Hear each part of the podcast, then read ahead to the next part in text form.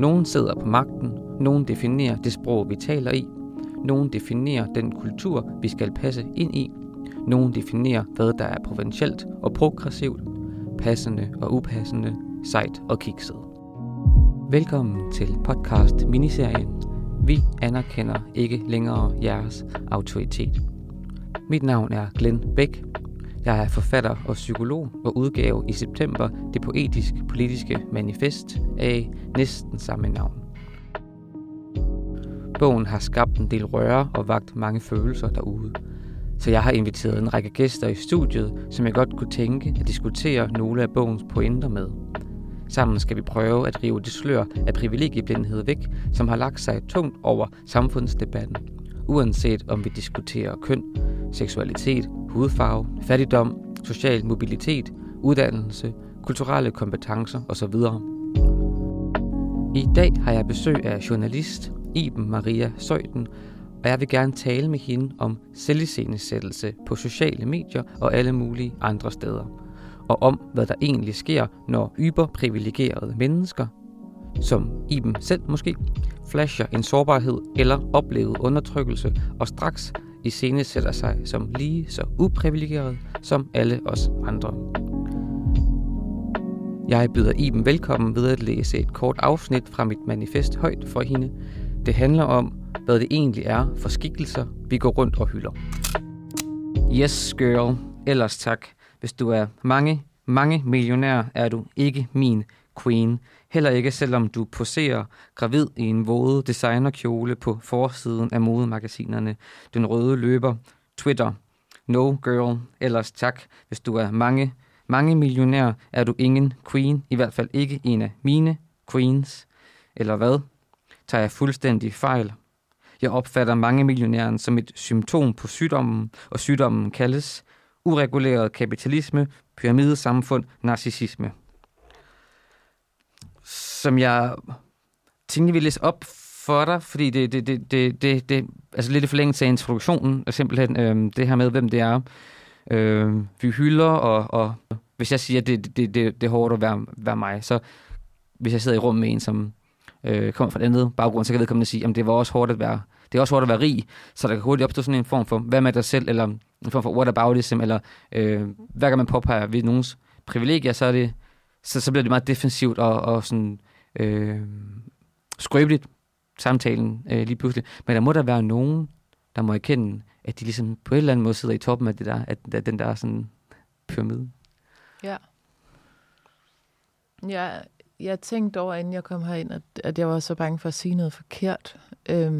Og så tænkte jeg bagefter, at det er måske okay at sige noget forkert, fordi at det jo er en proces, som er livslang.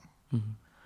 Altså, jeg var engang kæreste med en, som definerede som feminist, da jeg var 25 år, og jeg synes simpelthen, det var så sygt mærkeligt. Altså, han var jo mand, eller sådan, jeg forstod slet ikke. Og hvis jeg havde, jeg tror endda, jeg sagde sådan noget, hvis der var blevet forskelsbehandlet i forhold til mig, så var det i hvert fald kun til min fordel. Mm. Ikke? Mm. Og det er så 10 år siden. Det er noget, du sagde. Det var noget, jeg sagde der, ikke? Mm. Og det er 10 år siden, og jeg tror ikke, at jeg er færdig med at forstå det overhovedet. Mm. Så det er okay at sige noget forkert, fordi ellers så var jeg jo færdig med at uddanne mig selv på det område, og det tror jeg ikke, jeg bilder mig ind, at jeg er. Mm. Men i forhold til den der påpegelse af privilegier, så handler det vel i bund og grund, fordi det er nemlig rigtigt, så kan man gå i gang med at sige, men jeg havde faktisk angst, jamen min far drak, jamen og så videre, ikke? Mm. Måske handler det bare om en øget bevidsthed i forhold til, hvordan vi er i verden i det hele taget. Og så, altså, så kan privilegiesnakken på et eller andet tidspunkt blive beta-versionen. Og så kan vi nå frem til et sted, hvor vi i det hele taget bare sådan er bedre uddannet til og skære os selv ud af ligningen, når vi skal prøve at forstå andre. Mm-hmm. I nogle miljøer kan det opfattes som lidt af et bandeord at være opbyggelig og søge dialog og tro på sådan brobygningsprojektet, hvilket jeg gør rigtig meget. Og jeg mener jo faktisk, at vi på tværs af fløjene, politisk set, har lidt burde kunne samle os om en fælles fjende, som er den der the 1%, eller som er dem der, altså de suverænt rigeste, som jeg oplever sætter dagsordenen, verdensomspændende dagsorden. Kunne du forestille dig, at sådan noget, nu du har været meget aktiv også omkring klimakatastrofen, vi befinder os i, kunne du forestille dig, at der simpelthen kunne være, nu siger du, at hele den her snak omkring identitet eller måske privilegier og sådan noget kunne være en form for beta-version, så tænker jeg så, at den næste version, kunne det være en, hvor at vi står sammen på en eller anden måde? Ja, fordi det var ligesom at hive klæder ned på en eller anden måde. Det der med, at man starter med at interessere sig for køn, og så tror man, at det er fordi, at kvinder er blevet undertrykt. Og så finder man noget, man selv kan godt være, at man på nogle måder er blevet forhindret af nogle strukturer, men man undertrykker selv. Okay, nå, så er det ikke kun et spørgsmål om kvinder og mænd. Nå, videre til, det er et spørgsmål om i det hele taget retten til at, altså menneskerettigheder. Okay, og så er det ikke et spørgsmål kun heller om identitet, det er et spørgsmål om, hvordan vi er mennesker i verden, som til syvende og sidst for mig nærmest er blevet et spørgsmål om religiøsitet, ikke? Fordi det handler om, hvordan vi befinder os på den her klode, og om vi mestrer kunsten at underkaste os, ikke? Mm-hmm. Eller stiller os til rådighed i virkeligheden.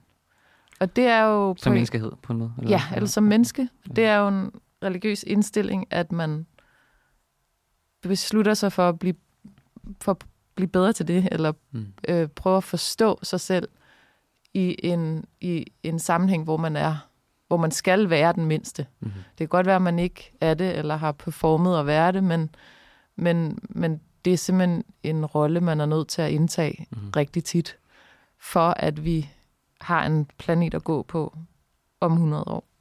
Og kan jeg vide, hvordan, altså det der med at underkaste sig, altså at underkaste sig et fællesskab, eller jeg vil i hvert fald kun underkaste mig, hvis de andre også underkaster sig, og hvad nu hvis den rige, eller hvad skal man sige, toppolitikeren ikke vil indrømme, at han er en del af en kulturel elite, og hvad nu hvis en i sådan nedre arbejderklasse, hvor der har været foregået alle mulige ting i hjemmet, som har forkryblet den her person, og vedkommende er på invalide pensioner, og så vedkommende skulle underkaste sig, og måske vedkommende kan se, at de rige hælder champagne ud i... Nu taler jeg faktisk mest, det fik jeg ikke lige sagt, men det var fordi, du startede med det citat der handler om yes queen, ikke? Ja. At vi ligesom hylder kvinden, uden at kigge på, hvilke absurde privilegier kvinden har. Mm-hmm. Denne her kvinde, som bliver nævnt i bogen, ikke? Som blandt andet kunne være Beyoncé, eller hvem ved jeg. Mm-hmm. Det er den del af kagen, som jeg mener har en underkastelsesopgave. Yes. Okay. Og nu ikke for at sige, at det ikke også kunne blive en almen menneskelig måde at være i verden på, i forhold til for eksempel klimaet. Men der må alligevel være skalerede krav i forhold til mulighederne, ikke? Og der havde jeg bare en lille smule et problem ved hele den der Helle Thorning-Schmidt-kjole-gate, hvor at der ligesom opstod sådan en kamp for hendes ret til at bære den pinke kjole til dronningetaffel. Ja, det er lidt absurd, ikke? Jo, men det var for mig helt absurd. Mm-hmm. Og det er ikke fordi, at jeg sådan er fattig, eller sådan noget. Men det er svært at forstå, at den undertrykte part er en tidligere statsminister, som har haft adskillige bestyrelsesposter, og som har en krop, der passer fuldstændig ind i det normative og eftertragtede, som er til dronningebal, som ingen i Danmark får prøvet. Mm. Ja. Og selvfølgelig, altså hvis det der kommentarspor er sådan noget med, at de kommenterer på hendes krop, eller at hendes køn, eller altså sådan et eller andet helt ude i hampen. Det var det jo. Så skal man selvfølgelig lukke ned for det. Ja, det er klart. Men det er jo en mediel opgave. Mm-hmm. Og det er der, hvor at jeg savner, at man skiller ting ned. Fordi det handler om, hvordan medierne bruger Facebook, for eksempel. Mm-hmm. Det er altså noget andet end kvindekamp. Det er altså noget helt andet. Mm-hmm. Det handler om, at man har gjort sig afhængig af Facebook og Instagram osv., selvom man er sin egen medieorganisation, og at man misbruger historier til at passe ind i det her feed, og jo flere kommentarer der kommer, jo flere kliks kommer der, jo nemmere er det at tjene penge gennem annoncer. Og der ansvarsfraskriver man Altså, man tager ikke ansvar for det, man publicerer, i forhold til, hvad det selvfølgelig vil bringe af kommentarer. Mm-hmm. Det er et medielt ansvar, og jeg ser det ikke som kvindekamp. Eller feminisme, eller... Jeg vil nok godt, hvis jeg boede i Tønder, eller... Lad mig tage udgangspunkt i min bror, som bor i Horsens, og som nærmest ikke engang kan han kan godt finde ud af at gå til lægen, men han kan aldrig finde ud af at sige, hvad han føler eller har brug for til lægen. Han bliver i hvert fald ikke behandlet nødvendigvis ordentligt, og er ved at blive blind på det ene øje, fordi det bare ikke... Det ikke går. Og hvis jeg forestiller mig at være ham og så logge på TV2 News eller noget, den dur, og vide, at Røde København lige nu, der det, de snakker om, det er den der kjole, Helle Thorning havde på til dronningens tafel. Altså, jeg ved ikke, om jeg har en blind vinkel der, det har jeg jo helt klart, men jeg tror, jeg ville føle mig hånt. Ja, jeg startede med at tro, at det var fordi, at jeg ikke længere interesserede mig for den kønslige del af ligesom når det blev reduceret til et spørgsmål om at være kvinde, eller. Ja. Men jeg tror det handlede om, at det var jo så overprivilegeret, det der var udgangspunktet. Mm. Så hvis man først er deroppe og rode, så er der noget vi har overset på en eller anden måde. Og så tror jeg simpelthen det er så vigtigt at få skilt det der ad med, hvad er det egentlig? Ja, der er misogyne kommentarer på Facebook, men er det folks skyld? Mm. Altså, er det ikke dem, der publicerer det her skyld? Det vil jeg nok mene. Jeg havde et kæmpe problem med det der, hold den gode tone. Altså, når folk siger det, bliver jeg bare så træt, fordi det fritager medierne fra ansvar. Jeg ved, det kan man, vi kan jo ikke... Altså, der vil findes vrede og misogyni alle steder. Det handler om, hvordan vi forvalter det, og hvordan vi strukturerer os omkring det, eller hvordan vi bevidstgør os ud fra det. Kan du egentlig få ørerne i maskinen nu af feminister i en eller anden sektion? Der er mange sektioner, men for at have den holdning? Ja, det, jeg har faktisk ikke turde skrive om det. Ja. Også fordi, så blev det bare kjole med kjole på. Altså, nu skulle den kjole bare ikke mere. Så vil jeg også lige prøve at våge pelsen. Jeg så jo lige, at vores fantastiske tennisprins, Holger Rune, vandt over Djokovic, hvilket jo er helt utroligt. Og man har set de der billeder, hvor han er en lille dreng, der poserer foran sin verdensstjerne. Og vanvittig, helt fantastisk rejse. Og jeg læser meget omkring sådan noget med, at han er så talentfuld. Og hvordan kunne det lade sig gøre? Man kan næsten ikke forstå, hvordan det kan lade sig gøre. Men der synes jeg faktisk, at man skal prøve at forstå, hvordan det kan lade sig gøre. Altså, man kunne snakke... Altså, jeg tror, jeg har lidt bøvlet også med begrebet talent, fordi for at blive så dygtig, som jeg er til at skrive, for eksempel, så er det, fordi jeg arbejder 10 timer i døgnet, og sådan... Og det ved jeg, Holger også gør. Holger Rune. Holger. Simpelthen på fornavn med ham. Min gode ven, Holger. Men altså, tennissporten er jo helt vildt dyr, og han er født i Nordsjælland, og begge hans forældre har været virksomhedsejere og bestyrelsesmedlemmer og gigarige, og nu har de har frasolgt et eller andet for at kunne købe en af verdens dygtigste trænere til ham, og mor turnerer rundt i hele verden sammen med sin søn der, og når han bøvler, når han råber bøsserøv på tennisbanen, fordi han er vred, så er der jo nærmest kø om at fortælle, at det kan ske for enhver. Og, altså, ja, det vidste jeg ikke. Det har han råbt, eller? Ja, det er ikke så længe siden, at han gjorde det, men altså, han har sagt undskyld. Og vildt alligevel bare lige sidder sådan en passant på tungen. Ja, men det kan man så ikke råde rundt i. Altså, inden for sportsverdenen, der må man bare vide, at når tonerne går højt, så det, der ligger på lager. Man skal forvente sig, at der bliver råbt bøsserøv, og det er ikke noget, nogen mener noget med, kan jeg forstå. Men det var sjovt, det ord... konsekvent. Ja. Men der kan det sådan, altså ikke at jeg har noget imod Holger Rune på altså, eller vil tage noget fra hans, det ved jeg sgu ikke om jeg vil tage noget fra hans, men til fortællingen om Holger Rune hører jo også, at det her kan lade sig gøre af den grund. Mm. Det gør det jo. Mm. Og det bliver bare det er bare ærgerligt, fordi det bliver en lidt dårligere fortælling af det, ikke? Mm-hmm. Det bliver en lidt dårligere fortælling af, at han, altså hvis man, fordi jeg har ikke tænkt over det, du siger. Jeg har heller ikke fulgt med i det.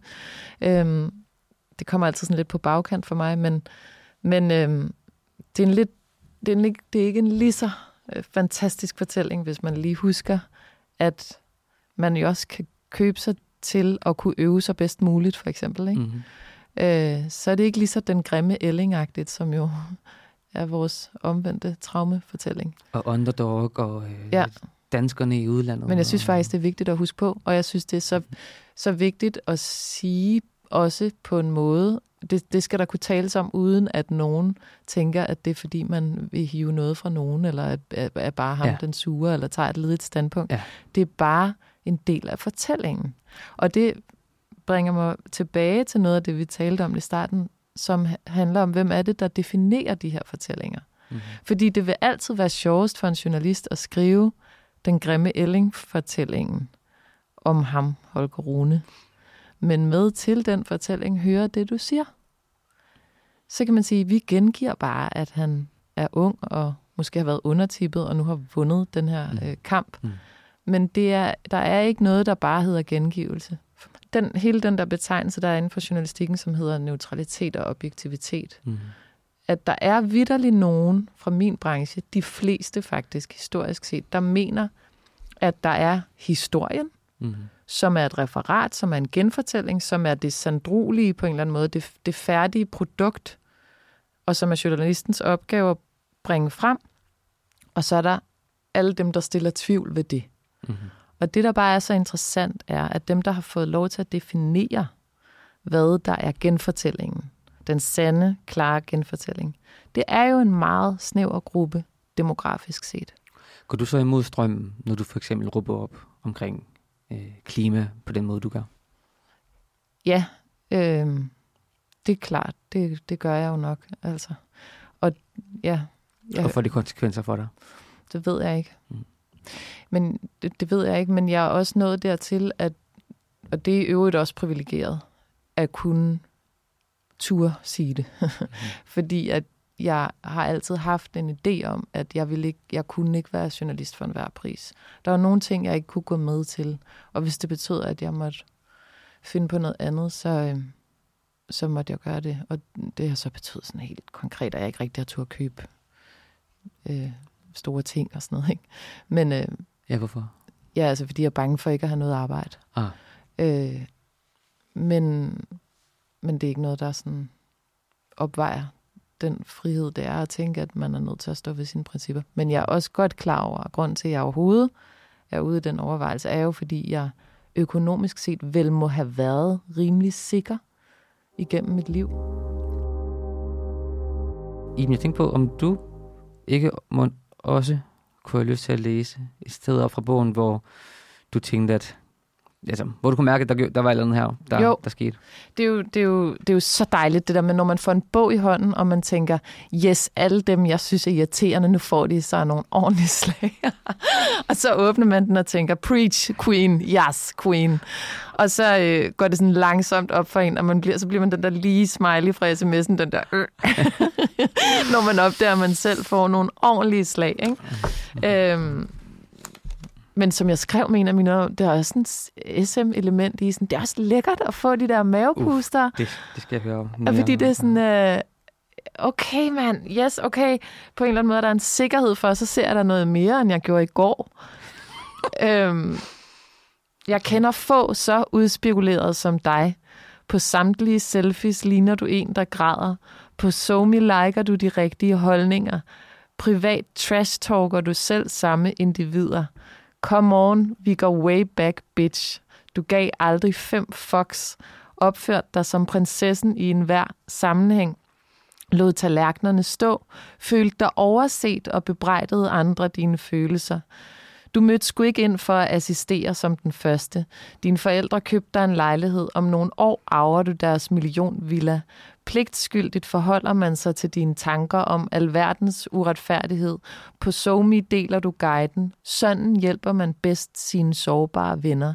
Du skriver, hav ingen forventninger til os. Spørg, hvad vi har brug for. Vær tilgivende over for os. Køb chokolade. Og jeg hoster, så velmenende man springer dig til undsætning, booker dig til jobs her og der, forveksler selvretfærdigheden med egentlig viden, egentlige kompetencer. Du råber op, man stikker dig en mikrofon i hånden, du råber op, man vil så gerne vaske sin samvittighed, det ved du. Det er derfor, du holder fast i selvfremstillingen. Sørger for ikke at udlevere egne privilegier. Nej, jeg kender få så selvoptaget, udspekuleret som dig, der får, og stadig får det til at se ud, som om du ingenting får. Ja. Og da jeg læste det, så blev jeg meget ramt af der, hvor der står, du lod tallerkenerne stå, følte dig overset og bebrejdet andre dine følelser. Mm-hmm. Det er virkelig en ting, det der med, at man kæmper for sin ret til at blive hørt, man kæmper for sin ret til at være i verden, og man opdager ikke, at lige pludselig er det de andres skyld, synes man, hvis ikke man har det perfekt. Mm-hmm. Det er ret vildt ligesom at blive opmærksom på, at det kunne godt være, at det var sådan nogle gange. Og så det her med... det er bare hårdt at læse. Det er bare pisse hårdt at læse. Altså, jeg tror måske, jeg tror ikke, jeg trash-talker så meget. Men der kender få så selvoptaget udspillere som dig, der får. Bare sådan, okay, det er simpelthen noget, jeg har sagt til mig selv gennem mange år. Gud, så fik jeg lige det. Nej, så kom der lige. Ej, og så fik jeg en jobforspørg. Så fik jeg en kæreste. Ej, så fik jeg et barn. Gud, var det vildt. Ej, hvor fik jeg mange ting? Hvor er det dejligt, at jeg fik så mange ting. Men jeg har tilskrevet det, at jeg også var god til tilværelsen. Jeg var dygtig til at regne ting ud. Jeg var god til mit arbejde. Jeg mødte verden med positivitet. Hvad nu end jeg har forklaret mig selv, der har gjort, at jeg har fået. Ikke? Ja. Og i virkeligheden handler det måske også rigtig meget om, at man er en type person, der rammer rigtigt ind i et miljø og en periode og et fag. Og som Alex, altså liberale Alex Van der Plage siger, så succes, det handler om at tage de rigtige valg. Det kan vi jo bare gøre. Man skal bare vælge rigtigt. Hvilket jo negligerer stort set alt mellem himmel og jord. Altså, hvor kan man komme galt af sted, uden at vide, hvordan man skal gøre. Altså, har du ikke nogen dage, hvor du har lyst til at købe den fortælling? Jo, jeg må også indrømme, at hvis jeg samtidig tænker, at han ikke er 100% superskurk, men sådan, bare sådan 80% er en superskurk, så kan jeg kan det godt se det her med, at det kommer ikke nogen til gavnen heller at hænge fast i, at man er, at det er synd for en. Det får jeg det faktisk også selv dårligere af, at tænke. Den måde, jeg har klaret mig på, har det også været... Altså, igen, min bror klarer sig egentlig i dag dårligere, end jeg gør, vil jeg sige. Han var yngre end mig. Min far begik selvmord, da jeg var 5, og han var 3. Og jeg blev brugt til min lille voksen af min mor. Det var ikke meningen. Det var bare sådan, jeg var det eneste, der var der. Så jeg følte stor pligtfølelse og ansvar, og sådan bliver skide meget ansvar. Hvorimod min bror er blevet lidt mere pussenusset omkring, og lidt mere beskyttet, og den slags... Hvilket har betydet, at den dag i dag, så har jeg haft sådan en form for... Altså, jeg har været meget... altså sådan noget som... Jeg tror nærmest ikke, at jeg kunne have en dag på sofaen. Altså, jeg har virkelig arbejdet så meget, at man kan blive syg af det, og så karaktererne som en billet væk fra Horsens. Så, altså sådan noget som selvomsorg. Jeg har først lært det i en alder af 30. Altså, min kæreste, som jeg er sammen med i dag, har virkelig lært mig det der med at gå en tur og spise en is samtidig. Altså, fordi for mig har det bare været... Arbejde. Altså sådan en helt vanvittig selvdisciplin, som jeg jo ligesom har fået på et eller andet ærgerlig overkompenserende måde. Hvorfor tror du også, jeg har haft den så? Fordi jeg er jo hende, den høje, slanke, cis-kvinde med en karriere, født i et kartoffelrækkehus ud til Søerne i København. Jeg er hende, som du beskriver i bogen. Ja. Og jeg har haft... altså absurd mange år med en alt for hardcore disciplin, der har ødelagt mig i virkelig mange omgange, både fysisk og psykisk. Ikke? Hvad er det, jeg har været vildet væk fra? Ja, men det du også siger, er jo det her med, at der er ikke nødvendigvis altid tale om sådan nogle afgrænsede kategorier, hvor at jeg i kraft af det, jeg har oplevet, har udviklet de her ting med min person, og så kan man kun det, hvis man har oplevet det, jeg har oplevet. Det var sagtens, altså, du fortalte mig også inden interviewet, at der har været nogle ting i din opvækst, som har været skræmmende, og hvor du har måske stået alene, men helt... Jeg har følt mig altså alene hele min opvækst næsten, og jeg har en virkelig stærk relation også til mine forældre i dag. Jeg følte mig ekskluderet og forkert, altså 90% af tiden, ikke? Mm. Så meget af det handlede også om grader. Altså meget af det handlede om, når vi så har det dårligt. Hvilke rammer har vi så omkring os til at støtte ind og bakke op og søge den rigtige læge eller skifte skole og hvem er det, der bare sådan synker og bliver forkryblet af det og aldrig kommer ud af det igen. Der lærte jeg noget helt sådan faktuelt nyt af bogen. Okay. Fordi jeg sad sådan den første halvdel og tænkte sådan, jeg har faktisk også haft det sådan der, som du beskriver som barn. Mm. Og så tror jeg, at du skriver på et tidspunkt, at en tredjedel, der er i hvert fald en eller anden statistik på, hvad er så din chance for at komme videre fra det? Mm. Og den er nemlig større, hvis man kommer et mere ressourcestærkt sted fra, fordi alle er vi jo på en eller anden måde disponeret for at gå til grunde. I den grad. Og så handler det om, hvordan man svinger sig op igen. Ja, altså, vi kan alle sammen til ensomhed og stress, men hvis du tilhører nedre klasse, som er målt på en eller anden måde, så har du 3 gange mere tilbøjelighed for at udvikle stressrelaterede sygdomme. Ja. Og sådan kan man jo bare kigge på de tørre facts. Jeg tror, jeg var nødt til at tage nogle af de der facts med, fordi altså hver gang jeg snakker om klasse for eksempel, så bliver jeg mødt, eller ofte bliver jeg mødt af en journalist, hvor det første spørgsmål er, hvad er klasse, har vi klasse, hvorfor er det vigtigt at snakke om klasse? Og så bruger jeg en halv time på, at jeg skal forklare en fisk, hvad vand er, føler jeg. Mm. Ja, det kan jeg godt forstå. Mm-hmm. Og det burde heller ikke være din opgave. Nej, men det er også for en magtting, at skulle... Jeg ved ikke, hvordan jeg skal formulere det, men det føles på en eller anden måde lidt uværdigt egentlig, at skulle forklare mig. Ja. Hvorfor gør det? Det er jo fordi, at det er en demonstration af en ubevidsthed, og den ubevidsthed bliver tolket som det, man jo kan se som en negligering af dit udgangspunkt. Det kan opleves som en negligering. Alene det, at man skal forklare det, tror jeg.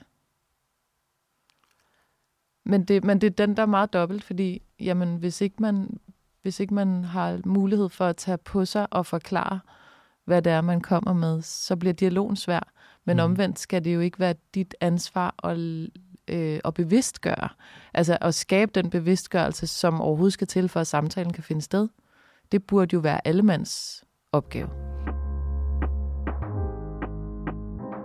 Jeg kan godt tænke mig at høre dig ad. Det er ikke fordi, jeg tænker, at du nødvendigvis repræsenterer nogen på den måde. Men alligevel har du været en person, jeg har kigget på, og har på en eller anden måde puttet dig i en bås. På bevidste områder.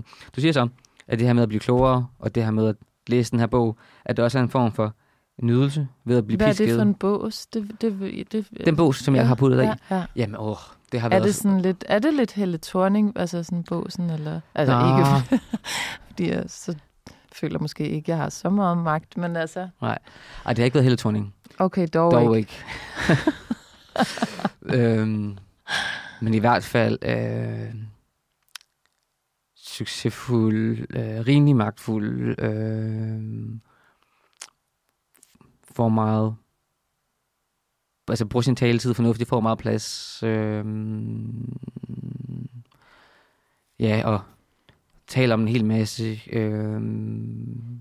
fra dit udgangspunkt og fra dine vinkler. Og altså, jeg ledte lang tid efter, altså for at finde nogen, der snakkede om klasse, for eksempel. Må jeg lige sige noget med det? Mm-hmm. Jeg vil gerne, men jeg er rigtig bange for at tale på vegne af nogen, som jeg ikke kender godt nok. Mm. Jeg er rigtig bange for at tale om noget, jeg ikke ved noget om. Mm.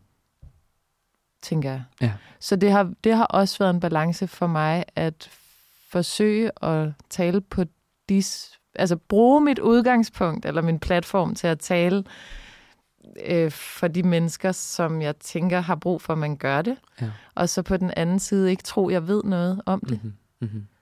Det kan jeg godt forstå. Altså, jeg har jo heller ikke nævnt Sjælsmark i min bog. Jeg har jo heller ikke nævnt den brune underklasse i Danmark, som jo har det hårde. Det er det. Altså, der skal vi have nogle andre til at gøre. Ja, netop. Altså, det man kan gøre, det er jo at stille sin platform til rådighed. Mm-hmm. Når der så er nogen, der skriver den bog om det, mm-hmm. og så sige, det er det her, de siger. Mm-hmm. Og så forsøge at bruge den platform, man har skabt sig, for eksempel på SoMe, til at give mikrofonen videre. Det er det, der har været min løsning. Og også det, jeg synes, du gør nu i forhold til, at... Men jeg kan ikke stå og sige, ligesom, at det er hårdt at være vokset op som homoseksuel i Horsens, for det ved jeg ikke. Mm-hmm. Men jeg kan sige, at din bog er mega vigtig for mig at læse, og at der er utrolig mange ting i den, som rammer dybt. Altså, må jeg lige hurtigt spørge om noget? Er det også... Det er meget det der med penge. Det er som om du virkelig tænker, hvis, altså, at penge, det her er 90% af at have et godt liv. Jamen i hvert fald 70. Ja. Altså, jeg har også... Min første bog snakkede jeg meget om sådan noget med destruktiv maskulinitet, og jeg blev interviewet på et tidspunkt af en, som sagde, at der er jo destruktiv maskulinitet på tværs af alle klasser og sådan noget, og jeg sagde, det er der helt klart. Men jeg vil trods alt hellere hænge fra bjælkerne i et sommerhus i Tisvilde, end at springe i havnen i Esbjerg. Mm. Det var mit svar. Det er jo lidt, altså, det er bare sat på spidsen. Jeg kommer ikke fra penge. Jeg forbinder penge med tryghed, færre bekymringer. Jeg tror også, at lige så snart jeg får købt mig den der lejlighed, eller det der rækkehus, eller andet sted, så har jeg en forestilling om, at jeg føler mig ligesom reddet over mål. Mm, når du kommer ind på markedet. Ja. Ja. Jeg forestiller mig det som at blive reddet let. Altså, jeg havner på den her ø. Lige nu er jeg ude i vandet, jeg kan faktisk se øen. Rent økonomisk, jeg kan se øen. Jeg ved at blive lånegodkendt. Jeg kan se øen.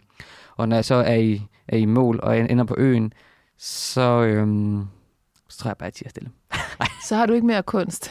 Så er du ikke forfatter mere. Ja. Altså, ellers så må du tage sådan nogle hyggesvømmeture, for lige at komme ud og mærke, hvor det gør ondt, og så kan du skrive en bog, og så, som du jo mener, at nogen er nødt til at gøre for at skabe den kunst, der vil noget. I forhold til penge, ikke også? Altså i forhold til psykologi og penge, så der er jo rimelig meget enighed i omkring, at på bunden betyder det vanvittigt meget, om det er 5.000 eller 7.000 har til rådighedsbeløb. Mm. Det gør noget for til livskvalitet. Men der er sådan en loft-effekt for hvornår penge og livskvalitet ikke længere har en sammenhæng. Og når du tjener flere, når du tjener over det beløb, så kan du ikke længere se den der sammenhæng. Mm. Og mange af de rigeste mennesker, jeg kender, er jo samtidig også den, der tænker mest på penge nogle gange, og de mest grådige mennesker, jeg også kender. Altså, der er sådan et eller andet, det jeg taler om, tror jeg måske bare er at sikre det der fundament på bunden for så mange som muligt. Så kan jeg godt rumme, tror jeg. Ej, jeg kan ikke rumme milliardærer, det kan jeg ikke. Men jeg kan godt rumme ulighed. I et vist omfang. Men det er jo også meget sjovt, at jeg spørger dig om, hvorfor det der med penge er så vigtigt, ikke? Jo, vend du den lige rundt. Det var jo i virkeligheden vel det der med, at penge går ligesom igen i meget af den vrede der, eller? Jamen, det gør den. Det gør den, ja. Og det siger nok lidt om min opvækst, at jeg overhovedet lægger mærke til det, eller tænker, hvorfor er det så vigtigt med de penge? Mm. Ikke? Jo. Altså, der er sådan et slutningspunkt, vi skal ind over, som er sådan noget med, at vi skal have formuleret et credo. Kender du det ord? Ja, det tror jeg. Okay. Som er sådan en motto-agtig. Ja. Og jeg forestiller mig, at det er noget, man kan snide på en t-shirt. Okay. En klimavenlig t-shirt. Hvis det findes, det gør den ikke. Nej. Men en fiktiv t-shirt. Ja. Og det credo... En tatovering. Med bambuspind. Ja. Og blækspruteblæk. Som ligesom skal være over til det her med fra den her samtale, vi har haft i dag. Det skal vi simpelthen finde ud af i fællesskab. Det skal vi finde ud af nu. Det var da i hvert fald meget gennemgående, det der med, hvorfor det er så svært at læse den bog. Mm-hmm. Tror du selv egentlig, at du ville have haft svært ved at læse den, hvis det ikke var dig, der havde skrevet den? Jeg har forestillet mig samtidig. Altså, jeg ved, hvis den handlede om sådan noget med, at alle hvide mennesker var forfærdelige. Mm-hmm. Eller at alle cis-mennesker var forfærdelige. Nu har jeg skrevet den her bog, så jeg skulle fandme læse den. Altså, og jeg har læst bøger. Hvis du bare indsætter hvid og brun og cis. Ja. Jeg tror, jeg ville føle mig ramt og provokeret og opløst. Hvis det var gjort på en måde, hvor der også var sådan... jeg kunne mærke, det var sorgfuldt. Der vedkommende vil gerne. Der er noget brobygning her, der er noget håb, der er noget selvkritik og noget, lad os alle sammen finde ud af det. Hvis der var det underliggende, det skal jeg jo også sige, nu har jeg selv skrevet det på, men så er jeg ret sikker på, at jeg håber i hvert fald på, at jeg vil læse med og få den ud i verden. Nu ved jeg, hvad det skal være. Kom med det. Det er sådan noget, de råber til spænding. Jeg går til spænding. Det har jeg også gjort. Ja, jeg elsker det virkelig. Sådan psykologisk set er det en kæmpe win. Det skal gøre ondt, for det går godt. Fint. Og lidt protestantisk. Helt vildt. Fuck, så vi igen underkastet et eller andet. Ja. Macho. Jamen, det er jo i cirkler, det her. Altså, historien er jo bare i cirkler. Ja. Det. Ja, men det skal det bare lidt, ikke? Og den gør ret ondt at læse, den bog der. Men den gør virkelig også godt. Det er jeg glad for. Tak for det, Iben. Tak fordi jeg måtte komme.